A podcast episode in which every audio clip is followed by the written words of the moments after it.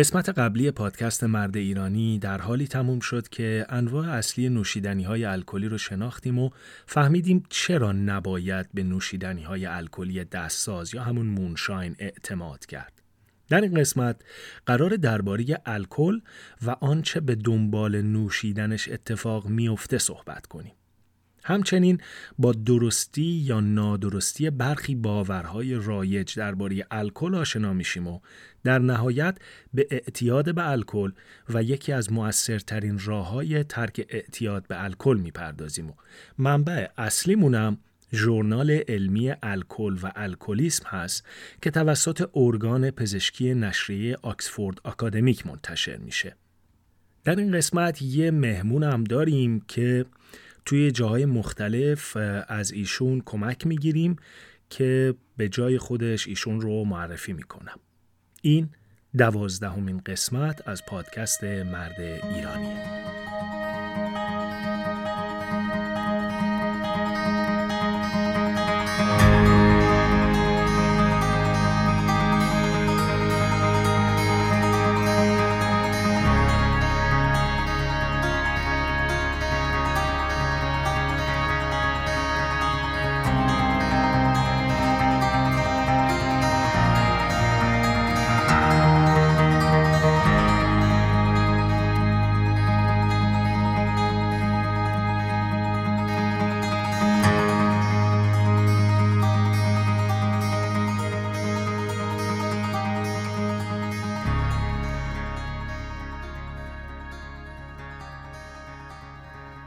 سازمان بهداشت جهانی World Health Organization هر سال در گزارشات خودش به تأثیرات پارامترهای مختلف بر زندگی انسانها می‌پردازه و آماری ارائه می‌کنه که بر اساس اون میشه سیاستهای کلان جهانی رو پایریزی کرد. در آخرین آماری که این سازمان درباره الکل ارائه کرده مثلا نوشته شده که هر سال حدود 3 میلیون نفر در اثر موارد مرتبط با مصرف خطرناک الکل میمیرن که این میشه حدود 5 درصد از کل آمار مرگ و میر آدما.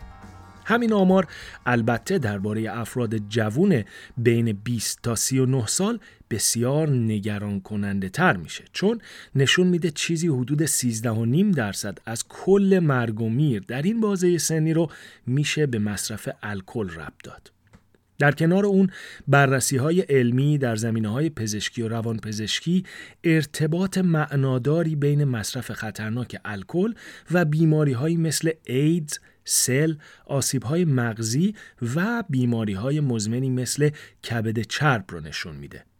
در کنار اینا که همشون خود فرد مصرف کننده الکل رو هدف قرار میدن، آثار اجتماعی سوء مصرف الکل در اختلافات خانوادگی، نزاهای خیابانی و درگیری های منجر به فوت و یا آسیب جدی خیلی خیلی واضح و مشهود هستن که خب البته هیچ کدوم از اینایی که الان گفتم برای شما تازه و یا عجیب نیست و به احتمال زیاد خودتون همین الانشم درباره این چیزا بهتر از من می‌دونید.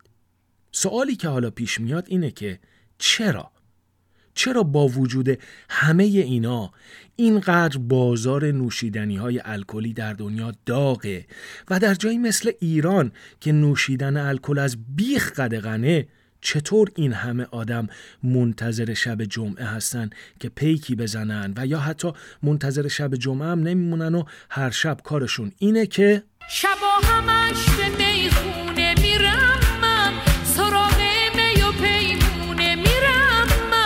روح شاد واقعا هایده برای فهم و درک این مطلب که چرا ما به الکل برمیگردیم باید به فرایند تأثیر الکل بر انسان و مراحل اون بپردازیم. ولی از قسمت قبل یادتون که هست چقدر انواع و اقسام نوشیدنی های الکلی فراوون و متنوع هستند؟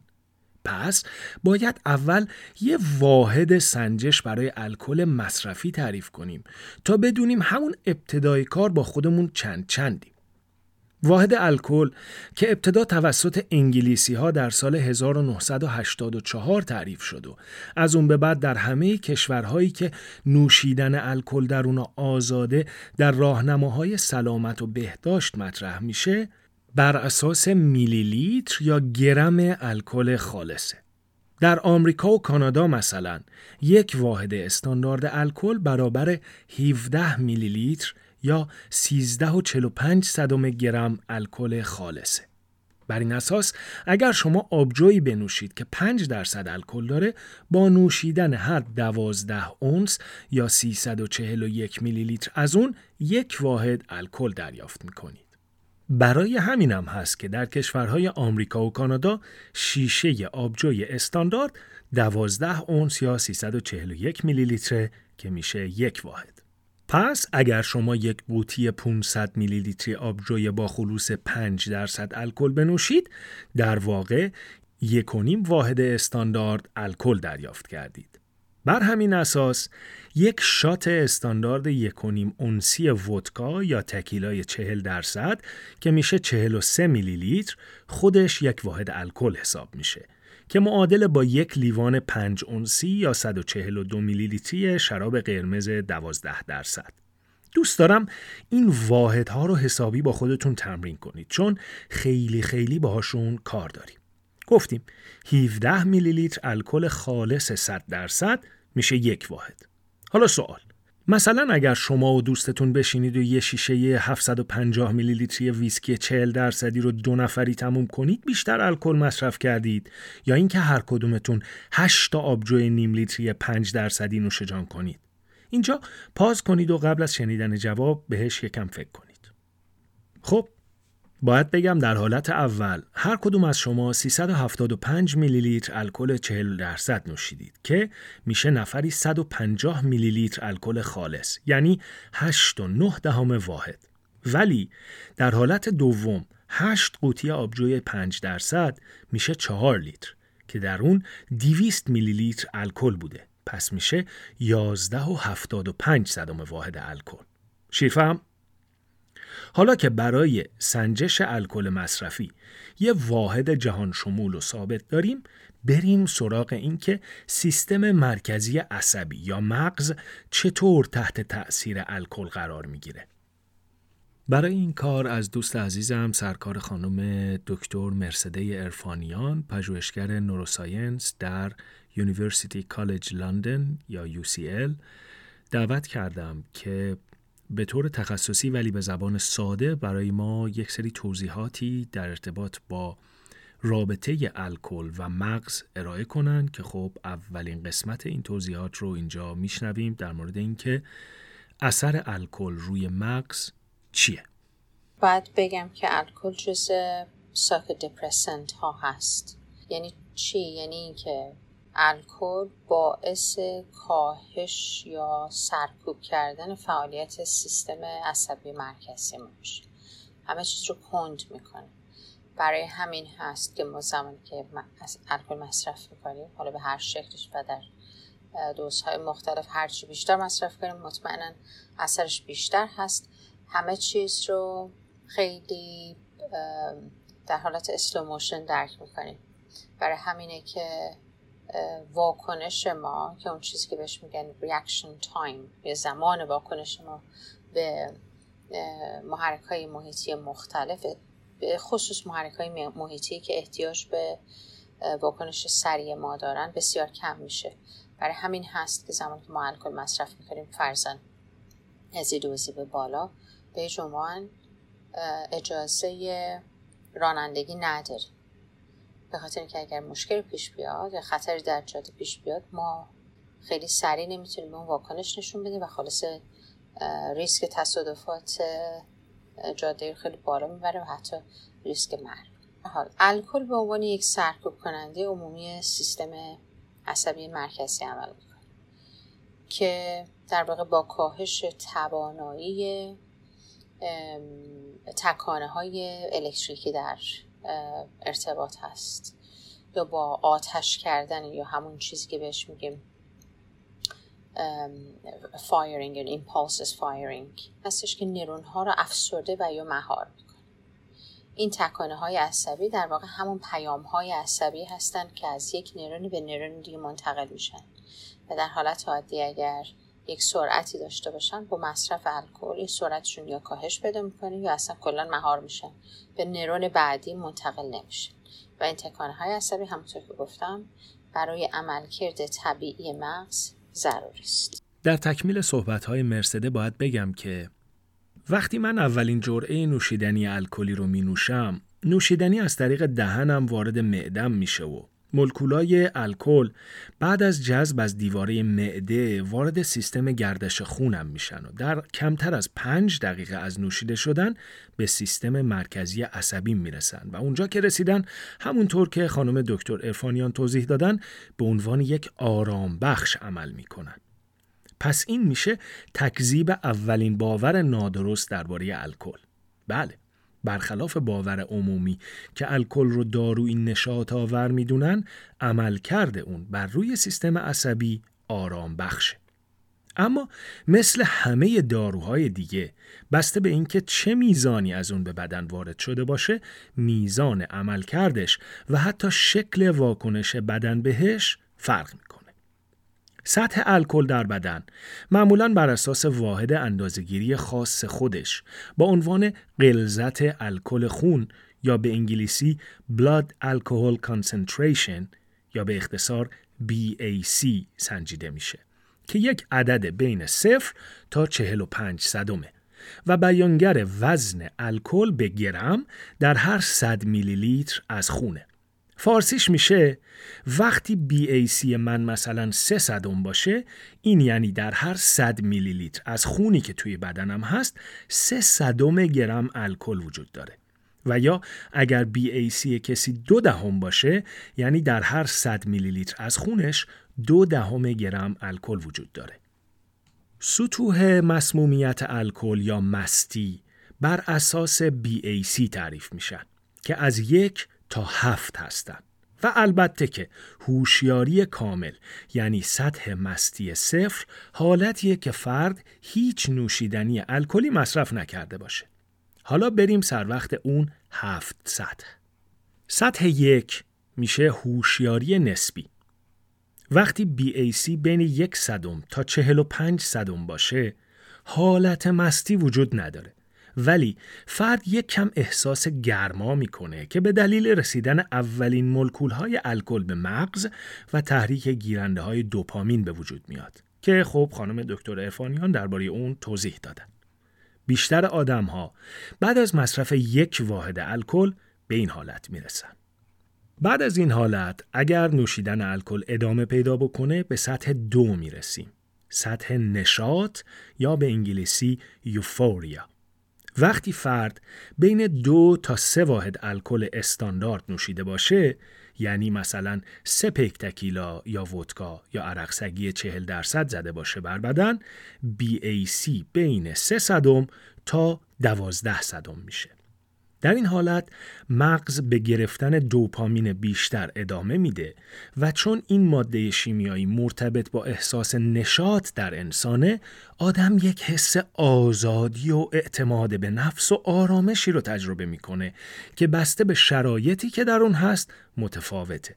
در این حالت میشه گفت که آدم حالت شنگولی، ملنگی یا مستی رو تجربه می‌کنه که در اون از شرایطی که درش هست لذت می‌بره، بهتر حرف می‌زنه، کمتر خجالت می‌کشه و ممکنه کارهایی انجام بده که در حالت هوشیاری انجام نمیده. می‌زدم و لولم مستم و شنگولم حال خوشی دارم کیفورم و خوشی دارم جورم. بله ای کاش می‌شد که در همون حالت آدم بمونه. تقریبا همه جوامعی که در اونها نوشیدن الکل آزاده این حالت و این سطح از BAC رو معیار ارزیابی مستی می‌دونن. و اگر کسی با این BAC مثلا رانندگی کنه کار غیرقانونی انجام داده.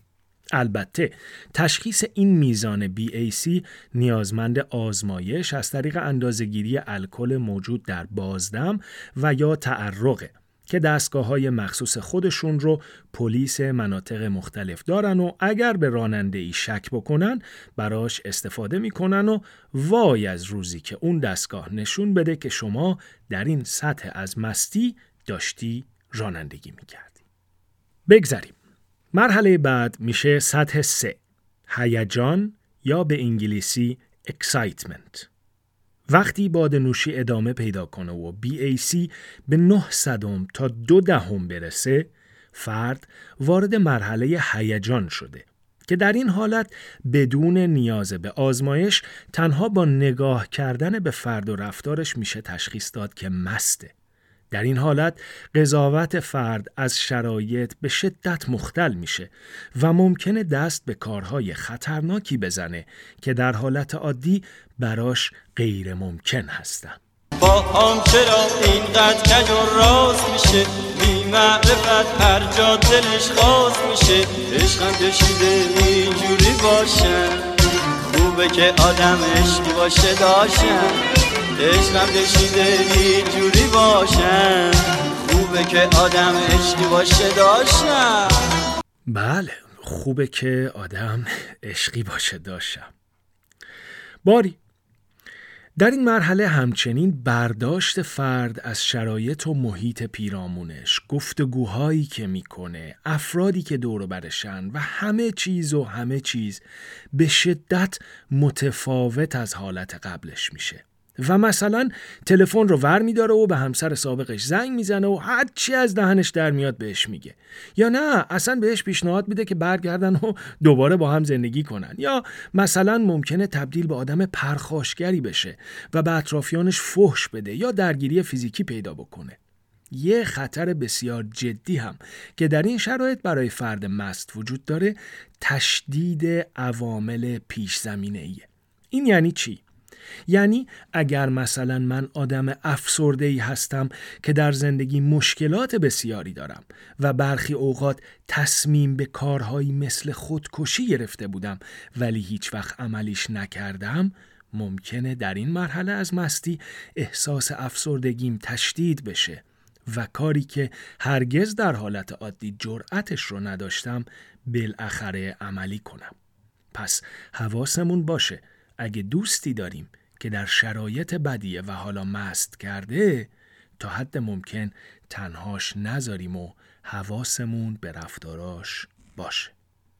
همچنین در این سطح از مستی چون گوش میانی تحت تأثیر الکل قرار گرفته و ماهیچهاش ریلکس شدن تعادل فرد هم به هم می‌خوره و ممکنه صداهای ممتد مثل بیپ در سرش احساس کنه که در واقعیت وجود ندارن. همچنین چون ماهیچه های فک و زبونش در اثر الکل بیهس شدن حرف زدن فرد حالت شلوول پیدا می‌کنه و تلفظ برخی کلمه ها براش سخت میشه این حالت حالتیه که فرد هنوز ممکنه احساس نشاط بکنه ولی رفتارش اطرافیانش رو نگران می‌کنه. اما از اینجا به بعد قضیه جدی میشه و اگر نوشیدن مشروب ادامه پیدا کنه به سطح چهارم می‌رسیم. سطح چهارم گیجی یا به انگلیسی confusion. در این سطح BAC بین 18 صدم و 3 دهمه و این یعنی فرد سه تا پنج واحد الکل دیگه هم مصرف کرده و به قول قدیمیا سیاه مسته. حرف زدنش کاملا فرق کرده و ممکنه در بین صحبتهاش حرفهای هزیون مانند بزنه که معنای خاصی ندارن. همچنین در این مرحله ماهیچه های چشم ها هم تحت تأثیر الکل قرار گرفتن و قادر به تنظیم نقطه دید نیستن و فرد دچار دوبینی میشه. تعادل فرد تا حدی مشکل میشه که امکان راه رفتن در مسیر مستقیم عملا وجود نداره و تلو تلو می‌خوره صدای سوت مداومی توی سرش میاد و صداهای اطرافیان رو اغلب با اکو میشنوه اما از همه مهمتر افزایش بیش از حد دامنه درد و کاهش بیش از حد حافظه رو داره که بهش در انگلیسی میگن بلک بسیاری از آدمایی که تا این حد نوشیده باشن ممکنه بعد از به دست آوردن هوشیاریشون آثار کبودی در اعضای بدنشون ببینن و یا زخم و حتی شکستگی استخون در بدنشون پیدا کنن. و هیچ به یاد نیارن که چطور ایجاد شده.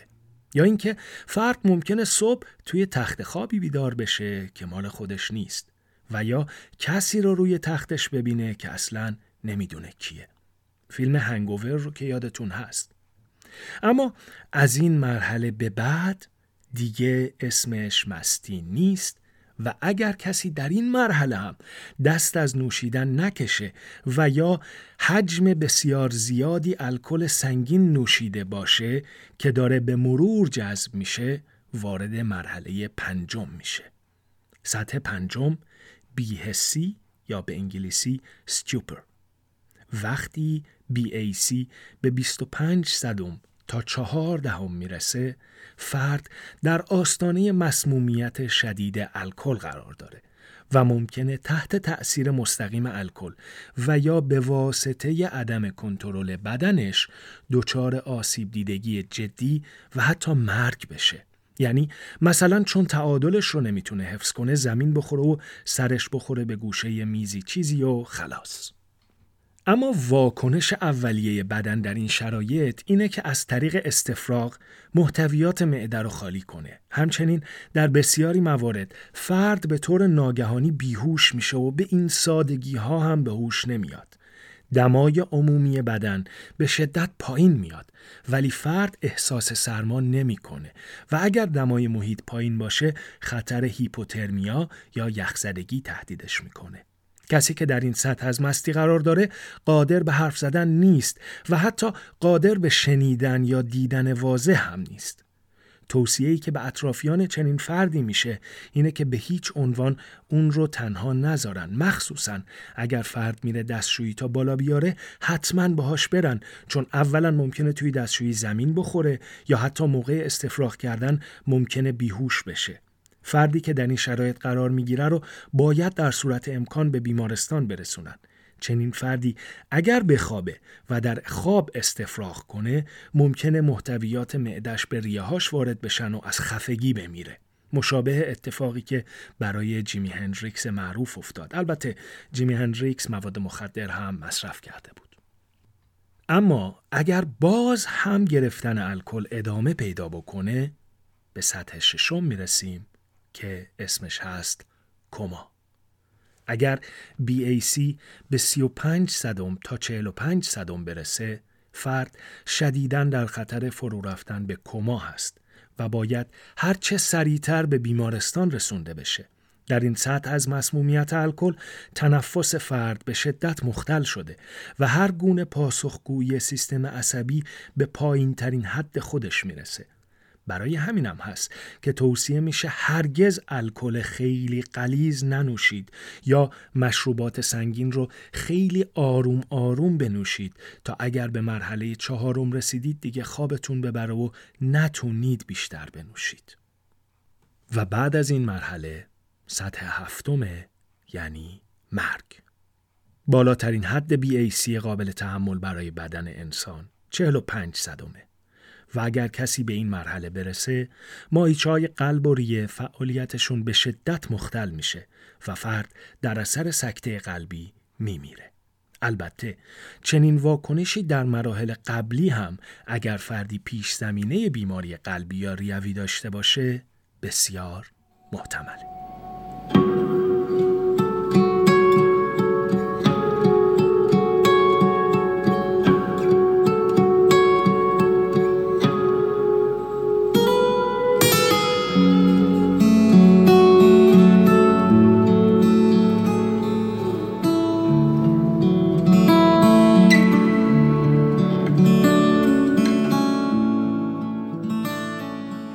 حالا که مراحل مختلف مستی رو دیدیم و فهمیدیم ساز و کار تأثیر الکل بر مغز چیه میریم سراغ بهترین دوست و یار و یاورمون وقتی پای الکل به میون میاد.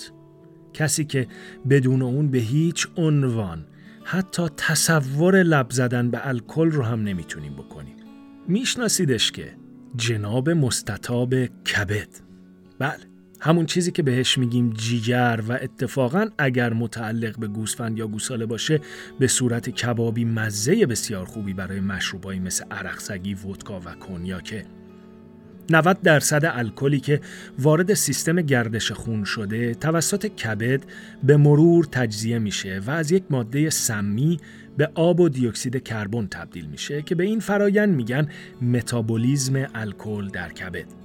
ده درصد بقیهش هم توسط ریه به صورت بازدم، توسط کلیه ها به صورت مخلوط با ادرار و توسط پوست به واسطه تعرق به بیرون از بدن منتقل میشه. برای همینم هست که وقتی شب با رفقات تا خیر خیر عرق خوردی و دیر برمیگردی خونه و همسرت خوابه نباید فکر کنی که دیگه تموم و صبح می‌تونی بهش دروغ بگی. اون از بوی بدنت می‌فهمه که چیکار کردی. بدبخت. بین خودمون باشه. اما برگردیم به کبد. کبد یک انسان سالم و معمولی. می‌تونه به طور متوسط یک واحد استاندارد الکل رو در ساعت تجزیه کنه. یعنی کبد می‌تونه BAC آدم رو هر ساعت حدود چهار صدم پایین بیاره. پس اگر شما سه واحد الکل دریافت کردی به سه ساعت زمان نیاز داری تا از سطح دوم مستی به هوشیاری کامل برگردی. یا مثلا کسی که در حالت سوم مستی یا همون هیجان هست نیاز به دو ساعت زمان داره تا به سطح دوم برگرده برای همینم هست که اگر شما در یک مهمونی مثلا از ساعت پنج بعد از ظهر شروع به نوشیدن کنی و مثلا در هر ساعت هم فقط یک واحد الکل بنوشی و مثلا تا ساعت ده شب پنج واحد الکل گرفته باشی هرگز از سطح اول بالاتر نمیری. یا اگر در هر ساعت تنها سه واحد الکل بنوشی یعنی مثلا یه قوطی نیم لیتری آبجو بین ساعت 5 تا ده که 5 قوطی آبجو نوشیدی هرگز از سطح دوم مستی بالاتر نمیری. اینه که میگن مشروب سنگین بدتر از مشروب سبکه. چون شما اگر دو shot ویسکی رو بریزی توی لیوان و نوش جان کنی خیلی سریع از سطح صفر یا هوشیاری کامل به سطح دو می‌رسی.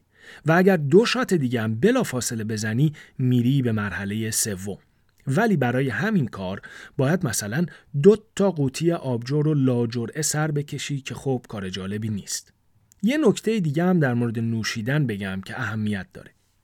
گفتیم 90 درصد الکل رو کبد تجزیه می‌کنه و 10 درصدش از طریق بازدم، تعرق و ادرار دفع میشه. حالا اگه به هر طریقی دم و بازدم آدم بالا بره و تعرق بیشتری داشته باشه الکل بیشتری هم دفع می‌کنه و مستیش سریعتر پایین میاد برای همینم هست که شما تجربه یکسانی از عرق خوری در یک مهمونی بزن و برقص در مقابل عرق خوری به تنهایی و پای تلویزیون به دست نمیاری. برگردیم به متابولیزم الکل. کبد افراد مختلف توانایی های متفاوتی در تجزیه الکل داره که به تفاوت های ژنتیکی افراد و همچنین میزان آنزیم هایی بستگی داره که الکل رو تجزیه می‌کنن. این یعنی چی؟ یعنی آدم های مختلف بعد از نوشیدن الکل مدت زمانهای مختلفی زمان لازم دارن تا الکل از سیستمشون خارج بشه. یادتون هست گفتم بهترین دوست و یار و یاورمون برای عرق خوری کبدمونه حالا ما اگر زیاد مشروب بخوریم در حق این دوست خوب دشمنی می‌کنیم. مشکلاتی مثل کبد چرب که در اون چربی انباشته شده در کبد موجب بزرگ شدن و عملکرد ضعیف کبد میشه یا هپاتیت کبدی که در اثر التهاب بافت کبدی و مرگ سلول های کبد به وجود میاد یا مثلا سیروز کبدی که در اون بافت کبد دچار زخم میشه و عملکرد کبد به شدت مختل میشه همگی ارتباط معناداری با نوشیدن بیرویه الکل دارند اینا رو من نمیگم ها. اینا مطالب نشریه جانز هاپکینز مدیسن هست که از پیشرفته ترین دانشکده های پزشکی دنیاست. سیروز کبدی یکی از بدترین بیماری هاست و برخی از نشانه ها و عواقبش بی اشتهایی، خونریزی مقعدی، حالت گیجی و منگی، آب آوردن شکم، سرطان کبد و نهایتا از کار افتادن کلیه ها و مرگ. هپاتیت کبدی هم نشانه ها و عواقبی مثل بیاشتهایی، تب، سرگیجه، حالت تهوع مزمن، درد شدید در ناحیه کبد، خستگی مزمن، زردی پوست و زردی چشم هستند که بسیار زجرآورند. اما کبد چرب عموما نشانه خاصی نداره و بی اشتهایی و کم شدن وزن رو میشه زنگ خطری برای اون دونست. پس اگر شما الکل مصرف می کنید و چنین نشانه هایی دارید باید حتما به پزشک مراجعه کنید. اما مصرف بیرویه الکل چیه؟ در قسمت قبل گفتیم که در کشورهای پیشرفته سازمانهای بهداشت و سلامت مقدار پیشنهادی مصرف الکل رو اعلام می کنند تا افراد بر اساس اون نوشیدن الکل رو کنترل کنند. البته که ننوشیدن الکل بسیار کار پسندیده تریه تا نوشیدنش. اما در آمریکا و کانادا سازمان بهداشت توصیه می‌کنه که مردهای بزرگسال از سه واحد در روز و 15 واحد در هفته بیشتر ننوشن و همین اعداد برای زنان میشه دو واحد در روز و ده واحد در هفته. برای مردها و زنهای بین 18 تا 26 سال هم توصیه شده که کمتر از دو واحد در روز و کمتر از دو بار در هفته الکل بنوشن. واحدها رو که دیگه لازم نیست یادآوری کنم. یه شیشه آبجو، یه لیوان شراب یا یه شات عرق هر کدوم یه واحد الکل هستند. پس رویه قابل قبول نوشیدن الکل دقت کنید که رویه درست نوشیدن الکل وجود نداره چون اصولا نوشیدن الکل کار درستی نیست. پس رویه قابل قبول میشه حد اکثر سه پیک یعنی 130 میلی لیتر عرق یا سه شیشه یعنی یک لیتر آبجو یا سه جام یعنی نیم لیتر شراب و یا ترکیبی از اینها در یک روز.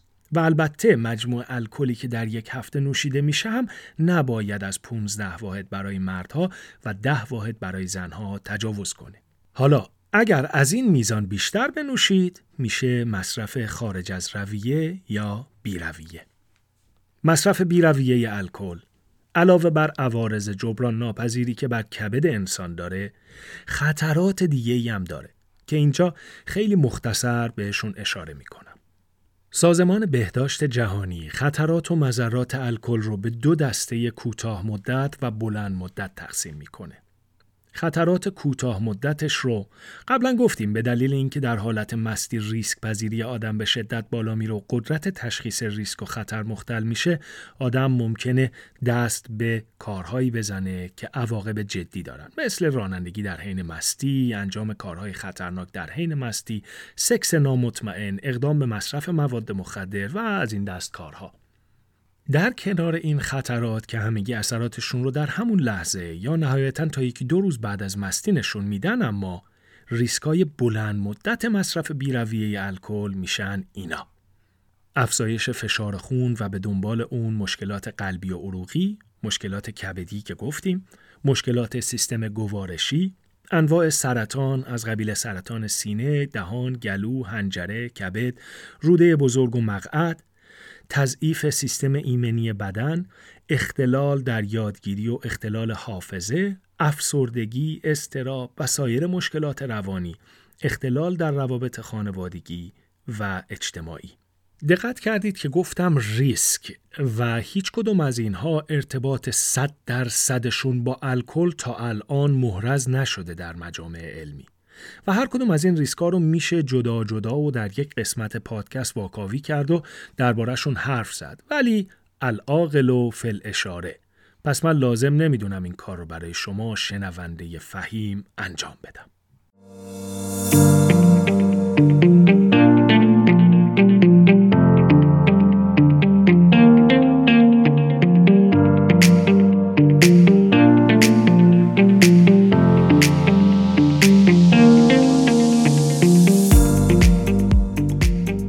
جدای از این بدیهیاتی که تا اینجا گفتم یک سری باورهایی درباره الکل وجود دارند که برخی درست و برخی نادرستن یا تا حدی نادرست هستند که تعدادی از اونها رو من دوست داشتم اینجا بهشون اشاره کنم. باور اول مشروب رو باید با شکم خالی بنوشی تا بگیردت. این باور هم درسته و هم نادرست. درست از این جهت که وقتی معده و روده ها خالی باشن جذب الکل از دیواره معده با سرعت بسیار زیادی صورت می‌گیره و در روده کوچیک هم به سرعت جذب میشه. اما این به این معنی نیست که اگه مشروب رو با شکم پر بنوشی مست نمیشی. در واقع شکم خالی فقط باعث میشه که سرعت ورود الکل به جریان خون و در نتیجه اثرش بر مغز و بدن بسیار زیاد بشه و در نتیجه آدم خیلی سریع از سطح هوشیاری به سطوح مختلف مستی برسه و این یعنی الکل خیلی زود شما رو می‌گیره. اما الکلی که بعد از خوردن غذا می نوشید هم وارد جریان خون میشه و اتفاقا همون اثری رو داره که باید داشته باشه. ولی تنها تفاوتش اینه که جذبش از دیواره معده به واسطه وجود غذا کمتر میشه و در روده کوچیک هم باز به واسطه وجود غذا جذب الکل کندتر میشه.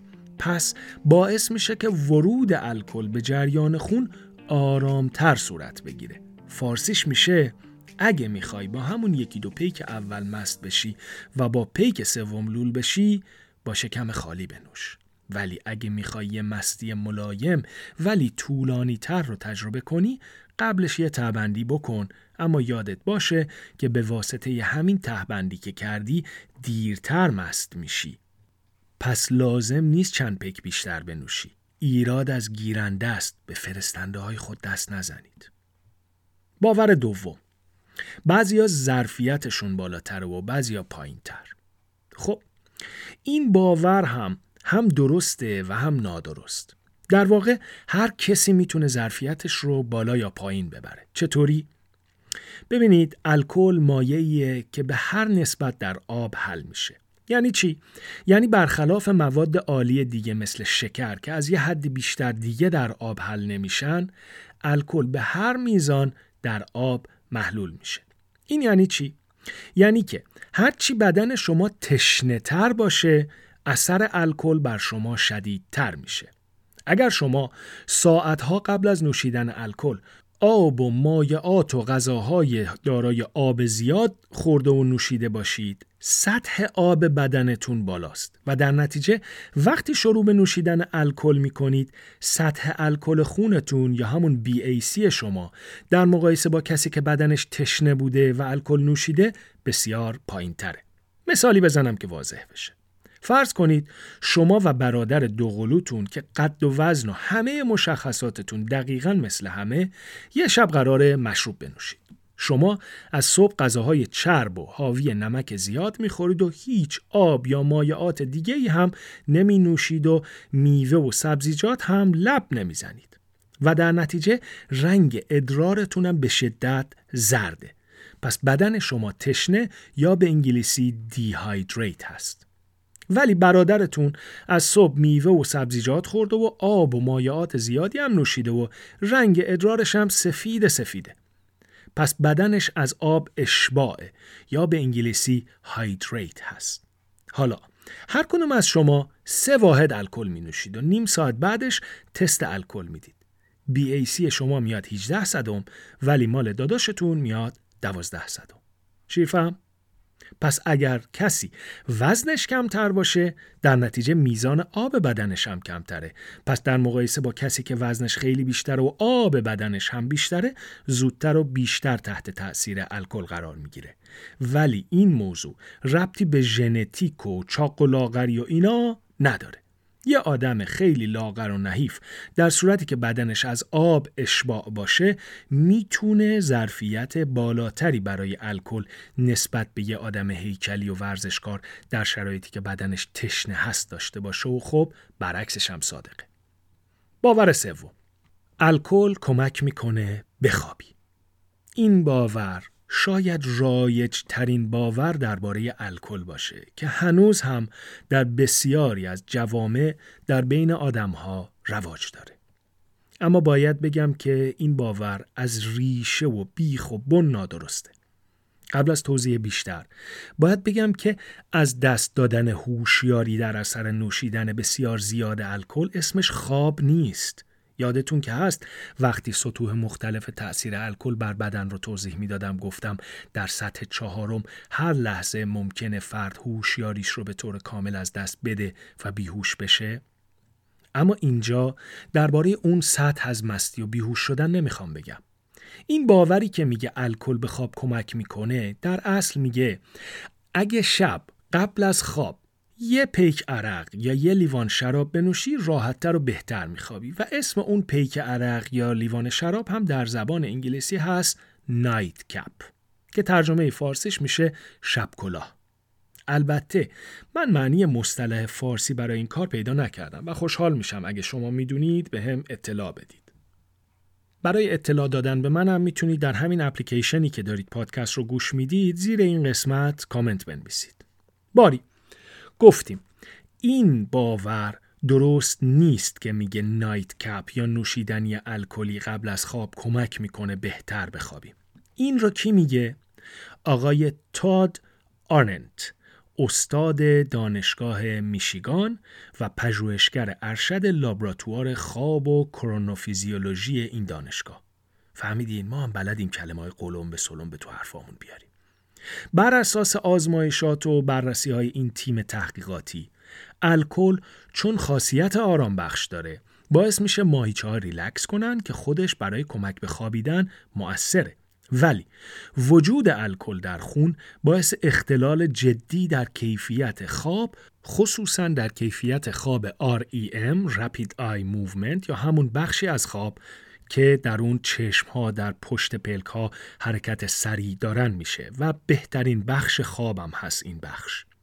همچنین تحقیقات همین مؤسسه نشون داده که دفعات بیدار شدن در طول شب وقتی قبل از خواب الکل مصرف کرده باشیم هم خیلی بیشتر هستن و همینطور به دلیل بالا رفتن سطح قند خون بعد از متابولیزم الکل بیدار شدن آدم ممکنه با هوشیاری کامل همراه باشه و به همین دلیل هم شبی که عرق خوری داشتی ممکنه صبحش هنوز آفتاب نزده بیدار بشی و احساس هوشیاری هم بکنی.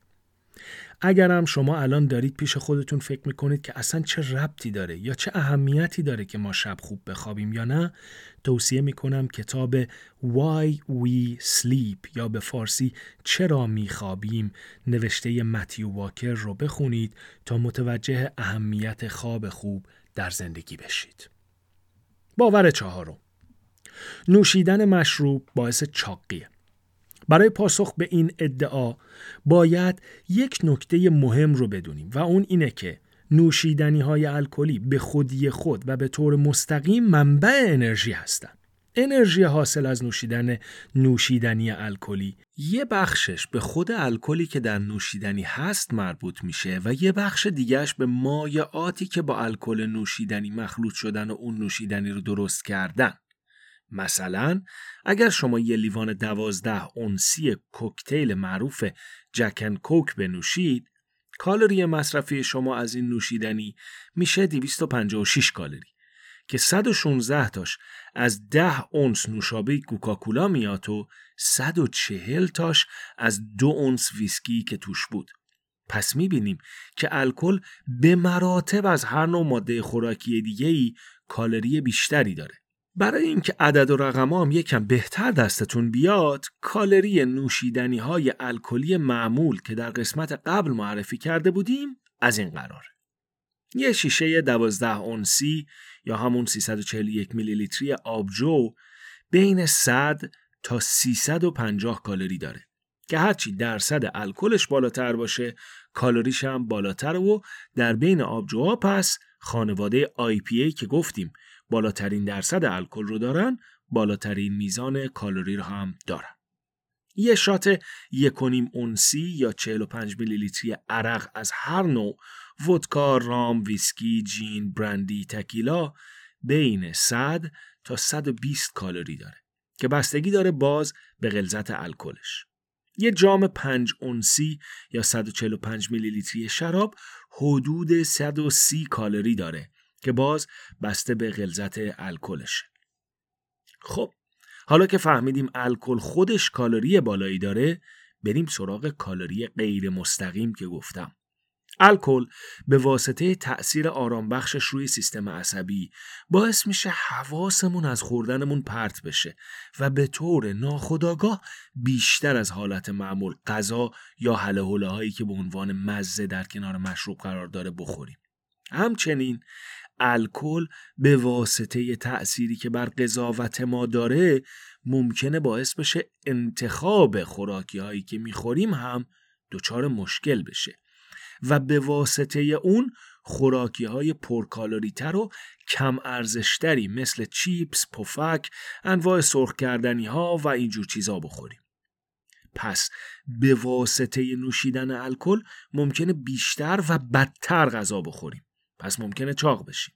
یه تاثیر دیگه الکل هم اینه که متابولیزم یا سوخت و ساز چربی رو کمی مختل می‌کنه که خودش باز ممکنه به افزایش وزن منجر بشه. اینجا البته باید یادآوری بکنم که هنوز به قطعیت نمی‌دونیم الکل چطور روی وزن تاثیر داره.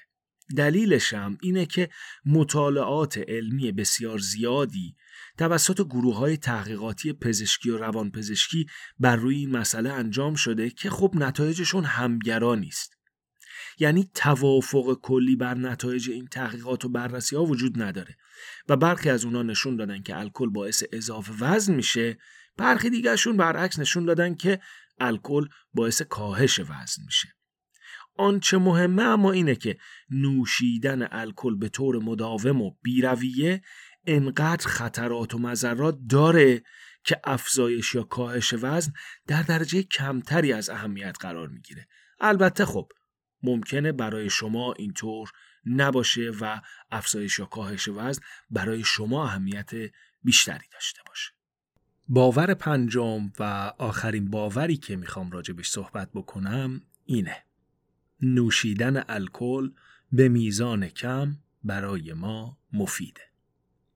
اینکه الکل چه فایده ای می‌تونه داشته باشه رو از دکتر ارفانیان پرسیدم و این پاسخشون بود. علا رقم این که یه سری داده هست که در واقع به ما میگه مصرف متعادل الکل در روز که برای خانم ها معمولا کمتر از آقایون هست به خاطر اینکه متابولیسم متوسط خانم ها کمتر از متابولیسم متوسط آقایون هست. بنابراین اگر الکل مصرف می‌کنه باید کمتر مصرف کنه. اون الکلی که پیشنهاد میشه که به شرط ها و شروط ها هست اینکه بیماری های دیگه بیماری های زمینه ای نداشته باشن دیابت نداشته باشن و غیره. و هر الکلی هم پیشنهاد نمیشه. معمولا آبجو و یا شراب هست. و این به خاطر کم کردن استرس های روزانه هست. نه به خاطر الزامن خود مصرف الکل. به این خاطر که در واقع میان می‌بینن که آیا دیل کردن با استرس روزانه برای سیستم عصبی افراد مزر هست بیشتر و یا مصرف الکل؟ می‌بینن مورد اول بیشتر هست بنابراین اگر که می‌خوان یه مقداری اشخاص ریلکس بشن از اون استرس روزانهشون کم میشه بهشون پیشنهاد می‌کنن که میشه یه سری از مایعاتی که درش الکل هست رو مصرف بکنن. به میزان خیلی کم. در تکمیل صحبت های مرسده باید این رو هم من اضافه کنم. که درست برخی بررسی ها مثلا نشون داده که نوشیدن شراب قرمز ممکنه تأثیر مثبت اندکی بر قلب یا فشار خون داشته باشه. اما چنین تأثیراتی معمولا قابل مقایسه با اثر فعالیت های خوبی مثل ورزش کردن، پرهیز از خوراکی های فراوری شده و اصطلاحا فست فودها، تنظیم خواب شبانه، روابط خانوادگی و عاشقانه مفید و امثال اینها نیست. این یعنی چی؟ یعنی اگر شما فکر می‌کنی برای حفظ سلامتیت شراب ممکنه بهت کمک کنه چیزای بسیاری هستن که تاثیرشون بر روی سلامتی شما اثبات شده و قطعی پس اگه به فکر سلامتیت هستی باید به اونا رو بیاری نه باده نوشی. قسمت هشتم پادکست رو که یادتونه درباره هدف و وسیله صحبت کردیم. اگه هدف شما سلامتیه وسیله های بسیار خوبی برای رسیدن بهش هست که الکل یکی از اونها نیست. خودتو گول نزن.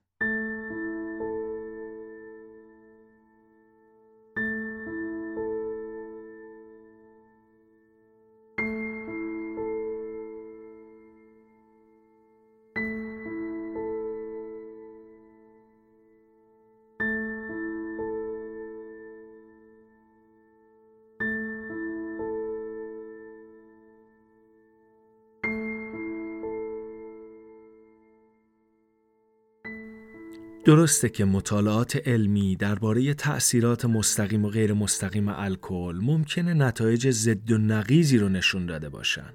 ولی همه اونها در یک نتیجه گیری مشترکن و اون اینه که الکل به شدت اعتیاد آوره اعتیاد به الکل یا الکلیزم به معنای وابستگی فرد الکلی به نوشیدنه و ننوشیدن باعث میشه که در رفتار روزمرش دچار مشکل بشه.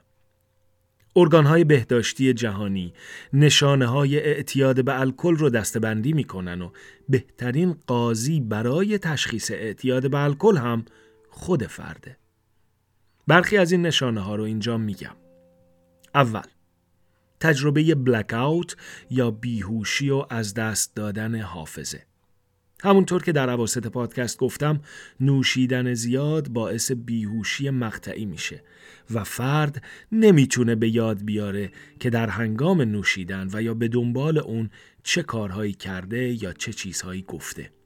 اگر چنین چیزی اتفاق افتاد اولین زنگ خطر برای شماست که بفهمید نوشیدن الکل برای شما داره به مشکل تبدیل میشه. دوم احساس تغییر در رفتار و مود فرد به دنبال نوشیدن یا ننوشیدن الکل. اگر شما در حین مستی کارهایی می‌کنید که بعدش ازشون پشیمون میشید این یک زنگ خطر برای شما که بفهمید الکلی شدید. سوم بهانه پیدا کردن برای نوشیدن این یعنی چی؟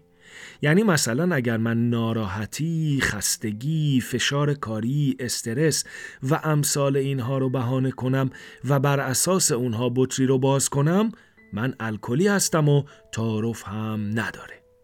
همچنین اگر من به تنهایی و به طور پنهانی مشروب بنوشم الکلی هستم و هیچ توضیح دیگه ای هم نداره. چهارم اختلال در روابط خانوادگی، دوستانه و عاشقانه. اگر نوشیدن الکل باعث شده باشه دوستان من از من فاصله بگیرن و مثلا در مهمونی ها من رو دعوت نکنن چون وقتی مست می‌کنم باعث ناراحتیشون میشم اگر همسرم از باد نوشی من ناراحت باشه و باعث شرمساریش باشم و دعواهای زن و شوهریمون هم به دنبال این مسئله زیادتر شده باشن و یا اگر خانواده من به خاطر میگساری های من دچار زحمت و استرس باشن هر کدوم از اینها زنگ خطری باید باشه برای من که بفهمم معتاد به الکل هستم. همچنین اگر گروه دوستای شما تغییر کرده و بیشتر با دوستایی میگردید که دور همیاتون برای عرقخوریه شما و دوستانتون الکلی هستید. پنجم و از همه مهمتر اگر شما احساس کنید بدون نوشیدن الکل احساس خماری، گیجی و استرس می کنید و به اصطلاح خودمونی وقتی مشروب نمی نوشید آدم خودتون نیستید شما یک الکلی هستید اما چه کنیم؟ این اطلاعاتی که من الان به شما دادم به چه دردی می‌خوره؟ خب اولیش می‌تونه این باشه که شما دوست عزیز اگر مصرف بیرویه الکل داری بعد از شنیدن این حرفا می‌تونی به خودت بیای و یه تصمیم بزرگ بگیری و اون اینه که الکل رو ترک کنی یا حداقل مصرفت رو به زیر حد استاندارد 15 واحد در هفته و اگر خانم هستید زیر 10 واحد در هفته برسونید. همین الان هم بگم که این کار بسیار مشکله اما اگر شما تصمیم به ترک الکل بگیرید و واقعا اون تصمیم رو عملی کنید چه اتفاقی میافته بیاید فرض کنیم که شما شب قبل بادنوشی حسابی داشتید و به جز یه سری چیزای پراکنده خاطره خاصی از دیشب یادتون نیست چون بلک بودید. حالا امروز صبح شما به احتمال زیاد دچار خماری یا هنگوور هستید که همه ما قبول داریم حالت بسیار بدیه. سردرد، احساس آشفتگی در شکم، بوی بد دهان که هر کاری هم می‌کنی برطرف نمیشه، حساسیت به نور و صدای شدید و هزار تا کوفت و زهرمار دیگه از نشونه های این حالت هستند. شما در این حالت به خودتون همون قولی رو می‌دید که همه عرقخورها هزار بار به خودشون دادن و بهش عمل نکردن یعنی قول میدی که دیگه لب به مشروب نزنی اما بیایید فرض بگیریم که شما سر قولتون به خودتون میمونید و صبح رو به شب میرسونید. در این فاصله کبد شما فرصت می‌کنه و باقی مانده الکل خون رو تصفیه می‌کنه و پاکسازی بدن صورت می‌گیره. شب که میشه احتمالا رفقا زنگ می‌زنن و یا اون بطری لعنتی از توی یخچال به صدای بلند شما رو صدا می‌زنه که بیا منو باز کن و بنوش به سلامتی رفقا. اما شما به هر دوی اونها نمیگید و شاید حتی محتویات اون بطری رو هم خالی می‌کنید توی سینک ظرفشویی. نه خیر حیف نیست دوست عزیز. حیف اون کبد بدبختته. حالا مغز شما که منتظر آزاد شدن دوپامین و گرفتن پاداشه همینجور سیگنال میفرسته به سرتاسر سر بدن که پاشو بابا برسون به من اون زهر ماری رو. ولی باز هم شما مقاومت می‌کنید. آفرین. به واسطه مقاومت شما کبد فرصت می‌کنه در نبود سمی به نام الکل بافتهایش رو که آسیب دیدن ترمیم کنه و به مرور تخریبی که الکل درش ایجاد کرده رو بازسازی کنه. بیایم فرض رو بر این بگیریم که شما همین فرمون میرید جلو و دو روز دیگه هم در مقابل نوشیدن الکل مقاومت می‌کنید. مغز به آرامی با شرایط جدید کنار میاد و به دنبال جایگزینی برای پر کردن حفره دوپامین میگرده. در این شرایط اگر شما یک فعالیت مفرح مثل پیاده روی یا دویدن در فضای باز، ورزش کردن انفرادی یا گروهی، وقت گذروندن با کسایی که دوستشون دارید، بازی با حیوان خانگی و به طور کلی هر فعالیت شادی را انجام بدید، پاداشی که مغز قبلا از دوپامین ناشی از الکل می گرفته رو از طریق سالمی بهش رسوندید. از اون طرف ترمیم بافتهای کبد ادامه پیدا می‌کنه و همچنین به دلیل تنظیم قند خون اشتهای شما هم تعدیل میشه. همچنین به واسطه نبود الکل در سیستم شما تصمیمات غذایی بهتری هم می‌گیرید و خوراکی های سالمتری می‌خورید. بعد از گذشت یک هفته از ترک الکل شما قادر خواهید بود اثر اون رو در آینه ببینید پوست شما به واسطه بالا رفتن سطح آب بدن حالت شادابتر و جوونتری می‌گیره. چروک هایی که اطراف چشماتون بوده بهتر شدن و احساس خوشایندی که از این جریان دارید در مغز شما به واسطه گیرنده های سروتونین که مهمترین ماده شیمیایی مرتبط با احساس خوشبختیه شما را از تصمیمی که هفته قبل گرفتید خورسندتر می‌کنه. وقتی به یک ماه از ترک الکل می رسید یواش یواش تأثیرات جدیدی رو شاهد هستید. پولی که قبلا صرف الکل که چیز گرونی هم هست می شده حالا یا در جیب شما باقی مونده یا خرج چیزهای بهتر و ماندگارتر شده. از اون طرف اطرافیان شما هم عوض شدن. دوستایی که به واسطه بادنوشی باشون در ارتباط بودین جای خودشون رو به دوستای جدیدی که به واسطه فعالیت های سالم پیدا کردید دادن. پارتنر شما به واسطه وقت بیشتری که در حالت هوشیاری باهاش داشتید به شما نزدیکتر شده یا شاید پارتنر بدی که داشتید و پایه عرقخوری هم بودید شما را ترک کرده که در هر دو حالت برنده شمایید. تبریک میگم.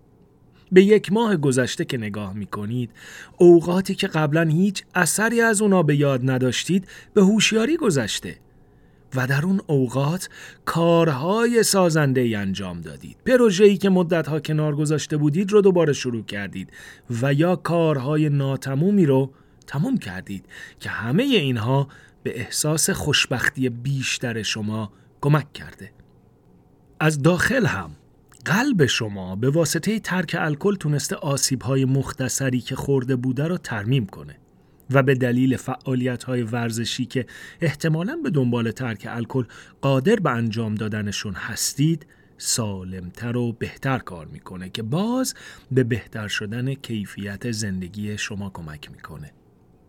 بعد از یک سال از ترک الکل شما آروم آروم به دوستای گذشتهتون فکر می‌کنید و اینکه شاید بتونید بهشون کمک کنید راه شما رو دنبال کنن و اونا هم خوشبختی پسا الکل رو تجربه کنن. یکی از قدیمی ترین ارگانهای خیرخواهانه در آمریکای شمالی گروه موسوم به AA هست که اسمش مخفف دو کلمه الکاهالیکس انانیموس به معنای الکلی های ناشناسه و هدفش کمک به افراد دارای مشکل اعتیاد به الکل. این سازمان از 85 سال پیش که در آمریکا توسط دو نفر الکلی و بر اساس مدل همیاری و خودیاری پایگذاری شد تا الان در سراسر دنیا به افراد بسیار زیادی کمک کرده که بر اعتیادشون به الکل غلبه کنند. AA امروز تبدیل به یک الگوی بسیار موفق برای غلبه بر اعتیاد از هر نوع شده و از طریق وبسایتشون aa.org اطلاعات جامع و مفیدی ارائه می‌کنه که بر اساس اونها فرد می‌تونه مشکل اعتیاد به الکل در خودش یا فردی که باهاش زندگی می‌کنه رو شناسایی کنه و بعد فرد الکلی از طریق شرکت در جلسه هایی که به طور گرد همای آزاد بین افراد الکلی و مربی های ای ای برگزار میشه اقدام به ترک الکل بکنه. روش ترک اعتیاد به الکل از این طریق اینه که فرد ابتدا باید به الکلی بودن خودش اعتراف بکنه و قبول کنه که نمی‌تونه خودش رو در برابر الکل کنترل کنه. بعد از اون فرد باید در گروه های همیاری به طور مرتب شرکت کنه که در اون به صحبت های دیگران گوش میده و خودش هم برای دیگران درباره مشکلش با الکل حرف می‌زنه. از اینکه چنین گروههایی در ایران هم وجود دارند من اطلاع چندانی ندارم و خوشحال میشم اگر شمایی که الان صدای من رو میشنوید و از وجود چنین گروه ها یا گروه های مشابه در ایران اطلاع دارید به من هم خبر بدید. اما سخن پایانی. درسته که نوشیدن الکل در ایران ممنوعه و قوانین شرعی مجازات برای کسایی که الکل می نوشن تعریف کرده. اما هم من می‌دونم هم شما و هم واضعین و مجریان این قوانین که نمیشه به زور از چیزی که در انسان ایجاد لذت هرچند زودگذر و مصنوعی می‌کنه جلوگیری کرد. از طرف دیگه به واسطه همین قوانین بسیاری از مسمومیت های ناشی از الکل شناسایی نمیشن و همچنین به دلیل نبود نوشیدنی های الکلی استاندارد و با کیفیت امکان سنجش دقیق و درست میزان الکل مصرفی در فرد وجود نداره. پس اعتیاد به الکل در ایران مشکلی بسیار جدیتر و بزرگتر از چیزیه که من و شما فکر می‌کنیم هست. امیدوارم شمایی که مثل من از نوشیدن الکل لذت می‌برید؟ تونسته باشید. بعد از شنیدن این پادکست کمی بیشتر به این موضوع فکر کنید. و اگر هم بر اساس مدل های پنجگانه ای که گفتم اعتیاد به الکل دارید امیدوارم بتونید با ترک اون به زندگی عادی برگردید. امیدوارم.